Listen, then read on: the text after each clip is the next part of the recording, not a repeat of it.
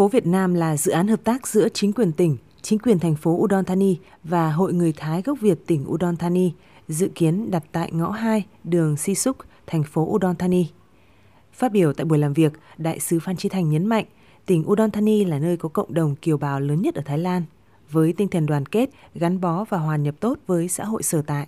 Việc hình thành phố Việt Nam là sự phát triển tất yếu của cộng đồng người Thái gốc Việt tại tỉnh Udon Thani. Và tôi tin rằng là sau khi mà chúng ta ờ, thiết lập được cái phố Việt Nam Town tại Udon Thani thì đây sẽ là một cái ờ, phố Việt Nam đầu tiên trên thế giới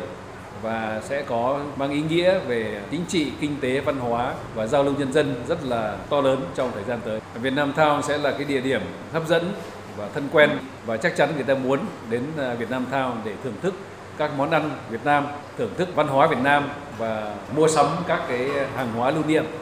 các món ăn à, thực phẩm của người Việt Nam chế biến. Đại sứ gửi lời cảm ơn thị trưởng Thanadon cũng như chính quyền thành phố Udon Thani đã dành sự ủng hộ hết sức quý báu cho cộng đồng người Thái gốc Việt tại tỉnh. Trong đó có việc tài trợ số tiền lớn để chỉnh trang lại khu phố Việt Nam trong suốt một năm qua.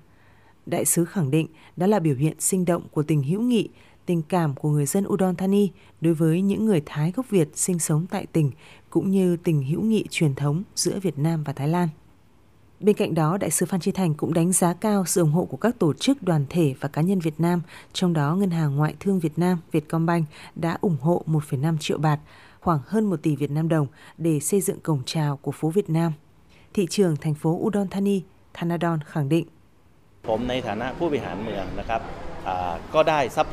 Bản thân tôi là lãnh đạo thành phố Udon Thani, tôi luôn ủng hộ và khuyến khích các hoạt động của bà con Việt Kiều chính quyền thành phố sẽ tiếp tục phối hợp với Hội Người Thái gốc Việt tỉnh Udon Thani để hoàn thiện việc xây dựng cơ sở hạ tầng cơ bản của phố Việt Nam. Trong đó, chính quyền thành phố đang dành khoản ngân sách 3 triệu bạt để chỉnh trang lại đường xá, vỉa hè của khu phố Việt Nam.